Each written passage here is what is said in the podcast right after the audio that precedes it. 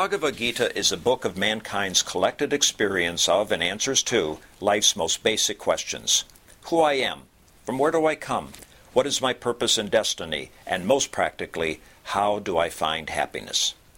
These podcasts originate in the lectures of Neil Bot, a disciple of Swami Chinmayananda. They are presented here in 20 to 30-minute segments, each covering 3 of the Gita's 701 verses. Welcome to Gita Wisdom for Daily Living. We completed Chapter 6, Dhyana Yoga. We are now discussing Chapter 7, Gnana Vignana Yoga, Yoga of Knowledge and Wisdom. So in first 6 chapters, we have seen description of Tvam in Tattvamasi, the limited conditioned consciousness that I am as an individual, and how it relates to the Supreme Self, the Supreme Being.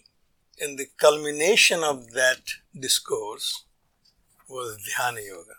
Once I have realized intellectually that I am not this limited body, mind and intellect, but I am part of that Supreme Self, so there is a natural curiosity or a tendency to know what that unlimited Self looks like, feels like. So I want to know that Supreme Self, and therefore the prescription in Chapter 6 was meditate upon that Self.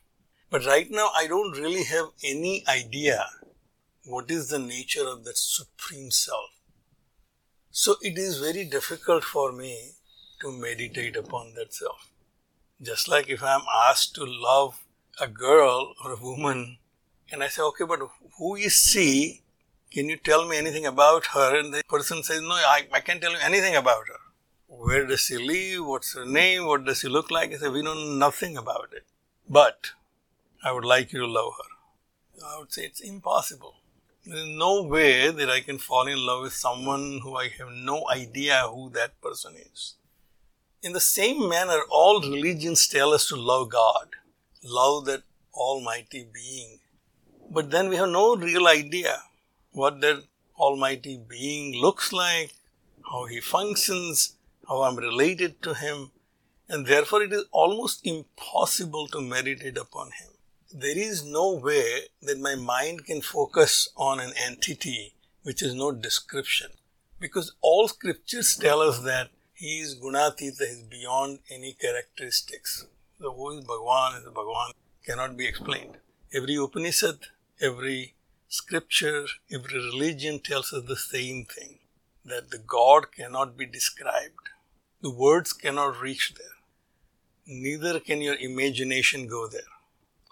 So then, this certainly is a futile effort for me to meditate upon that entity of which no one can give any definitive indication of what that entity is all about. Even though we have learned 6 chapters in Bhagavad Gita, it only talked about who I am, how confused I am, and who I am not.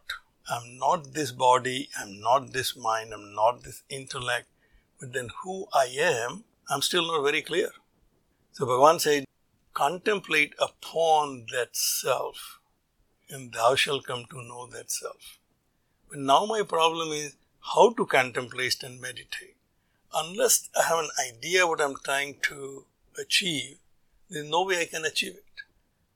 So last chapter, Bhagavan closed with the declaration that yoginam api sarvesam madgatena antar atmana saddhavan bhajate yomam same yuktatamo mataha. Even among all the yogis, he who full of faith with his inner self merged into me and then worships me, according to me, he is the greatest yogi.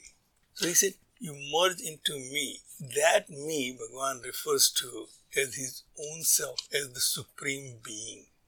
Supreme Self which is unconditioned by any limitations. Our normal intellectual conclusion would be, this may be a good idea, but not achievable.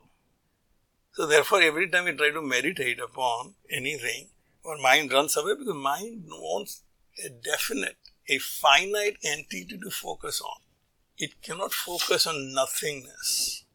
That which is not described, I cannot focus on. So the chapter 7th through 9 gives indications, Upadesha, pointing place closer to that goal. As we have learnt in Vedanta, that Guru can only give you indication what your goal is and how to reach there, a roadmap. But you will only experience that when you reach there. I want to go to New York. I have all the description of where New York is. Somebody has pointed out and I have a roadmap. But nobody can describe New York experience, what I will experience when I reach there. They can only point out and say, I have never been to New York. What is it like? They say, have you been to Mumbai? They say, yeah, I've been to Mumbai. Well, it is something like that. New York is like Mumbai, but much greater and much glorious. But nobody can describe what it feels like when you are in New York, unless you go to New York yourself. So all the scriptures describe what it feels like when you become one with that entity. But they cannot describe what the entity is. The scriptures give us Upadesha. Upadesha means pointing place nearby. Something closer to that we can point out. See, Swamiji gives example that on the map, which house, the one next to the yellow mark. The yellow mark is the pointer next to the house which I am trying to find. These chapters 7, 8 and 9 gives us many pointers to get to the closest to the place we have to go. It will be our own efforts that will give us the entry into that. The first segment of Tvam culminated into Dhyana Yoga. And now in the chapter 7 and 9 will give us what to contemplate upon. The identity of that Supreme Self. Identity is not the Supreme Self, but identity can give me a roadmap how to get there. Bhagawan, without stopping, continues his dialogue in chapter 7 and he says, Mai asakta manaha Partha yogam yunjan mad ashrayah asansayam samagram mam yatha gnasyasi tratsrano. Up till now I really have doubt whether I can ever reach there. Bhagawan reassures us. It's an opening statement. I told you to have your inner self merge into me, that I will tell you how. With your mind attached to me, Mai asakta manaha. Swamiji points out here that now onwards, anytime Bhagawan uses the word mind, it is not that sankalpa vikalpatmaka manaha, which Bhagavan Sankaracharya describes in Tattvamasi, that which is vacillating between whether this or that, to be or not to be. This mind is integrated with the intellect, which is following intellect's guidance. Intellect has already concluded that I am not this body, I am not this mind, not this intellect. From the description we have learnt in chapter 2, I am something other than this. But right now, I am that body-mind-intellect continuum. That's the only thing my consciousness can identify as me. Bhagavan said, I will tell you how. Mai asakta manaha, your mind attached to me, the Supreme. O Partha, practicing yoga and taking refuge in me. Have that faith that I will take you there. I will make you realize your own supreme nature. Without doubt, O Sansayam. Without doubt. There is no doubt that I will be able to tell you how to get there. There is no doubt that you will be able to get there. So Vedanta gives all of us reassurance. Each one of us is eligible to get liberation. Not only that, each one of us will get liberation. There is no doubt in Vedanta that every individual will be liberated. When? Not known. Asansayam, without any doubt, Samagram, in the totality of that Supreme Self. And it's all glory. Its omnipresence, its omniscience, and omnipotency. You will know the Supreme Self in its complete Samagram yatha gnasyasi tratsuna. How you shall know that, I will tell you, so listen to it. So Swamiji points out, hearing is different than listening. For hearing you require ear, functioning ear. But for listening you require attentive mind. If you listen to me attentively, how one can get from this finite self to infinite self, I will tell you without any doubt that you shall get there with my instructions that I am going to give you. That's a reassurance to Arjuna that this is not any futile effort. Sometimes we get onto a project but know that we may never get there. So our heart will not be there, our efforts will not be there. Unless I am certain that I can get there, I will not be able to put my full efforts into it. Bhagavan said, I am assuring you, listen to me and you will experience this in its full glory, each and every one of you. Because Gnanam te aham bha vignanam idam vakshyami asheshataha. I will tell you the knowledge and its application in totality. I will not leave anything behind. So we can say that theoretical physics is knowledge, but applied physics is Vignana. Quantum mechanics is a theoretical knowledge, but if somebody makes a quantum computer, that's an application of that quantum mechanics, which was a knowledge.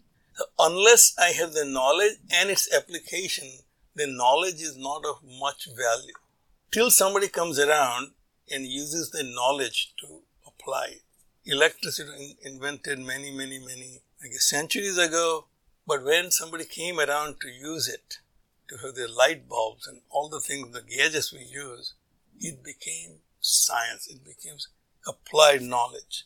Bhagavan said, not only that this knowledge, so right now we thought this, all this knowledge about Bhagavan is in the books and some sages come and talk about it. And we all have to believe because we have no way of knowing that they are bluffing or not. Bhagavan said, no, you shall know because I will tell you the application of it, not just the theoretical knowledge. I will teach you how to apply that in your life. Gita for daily living. How can you apply the knowledge? That also I will teach you. Vakshavi asesataha. I will not leave anything behind. There will not be any secret. Yat gnatva na iha bhuyaha anya gnatavyam avasishyate. Having known that, once you know the theory and its application in its totality, Bhagavan said there won't be anything there to be known. If I am a particle physicist and if I figured out all the particles in the world, then I don't really have to know. So people thought that the Schrodinger's equation defined the entire world. Then they found out that it was not really a complete theory. There are many things which are still out there which we do not know.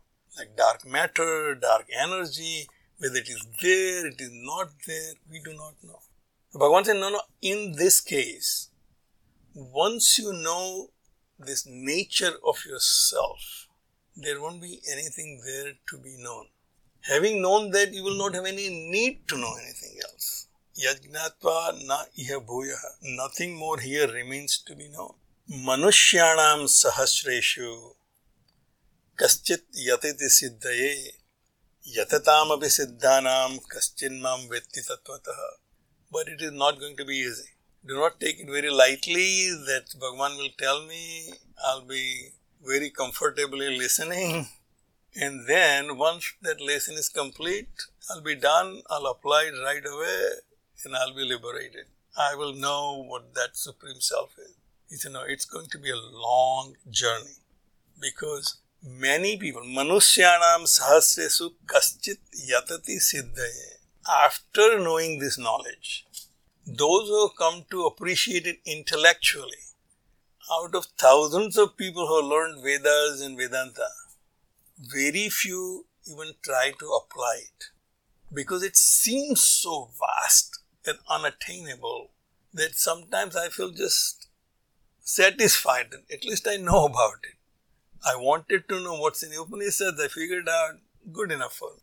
And I stopped right there. So Bhagavan said, kaschit yatati siddhaye, very rare one will try to apply that in his life or her life.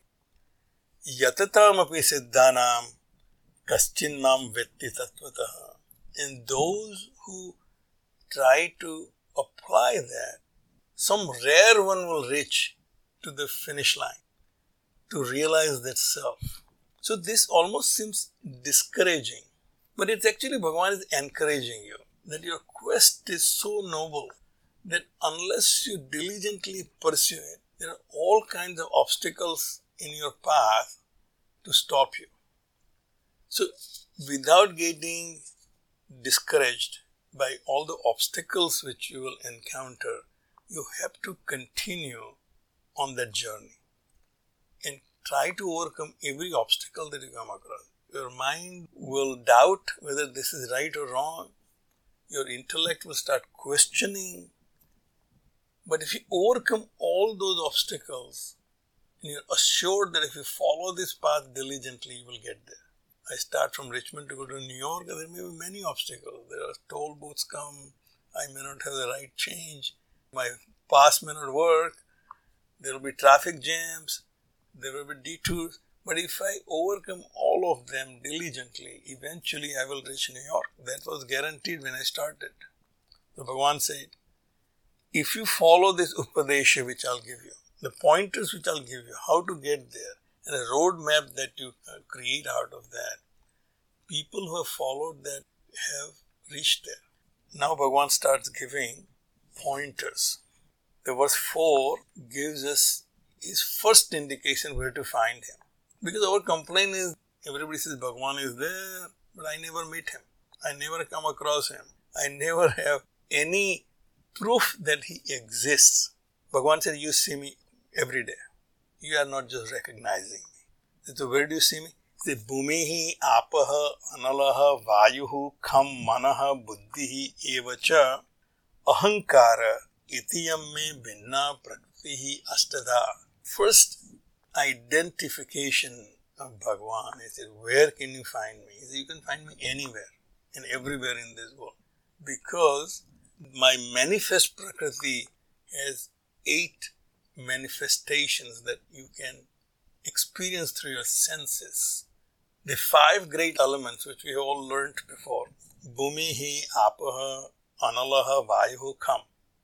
Earth, water, fire, air and space.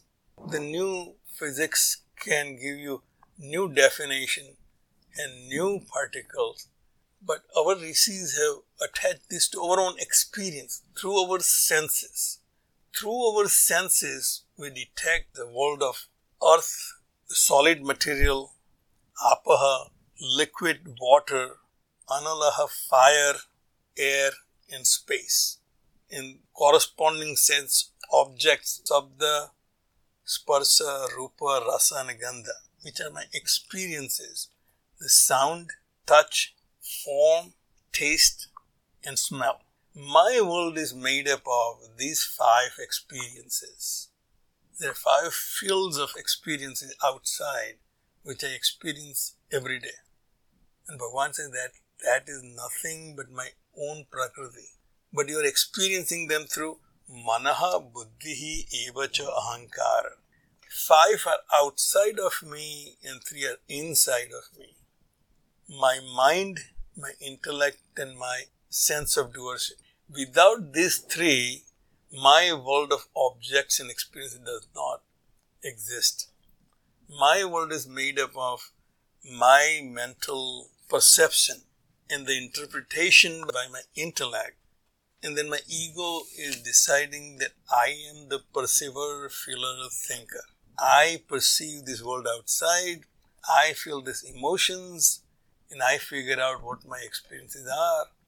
Bhagavan said that's nothing but my own prakriti. My own 8-fold prakriti. We'll stop right here. If you find this podcast helpful, please support it by donating any amount. By going to the episode's website at neilbot.podbean.com or at chinmayarichmond.org. Om Sarve Bhavantu Sukhina Sarve Santu Niramayaha Sarve Bhadrani Pashyantu Ma Kaschid Dukkha Bhag Bhavet Om Shantihi Shantihi Shantihi Harihi Om Shri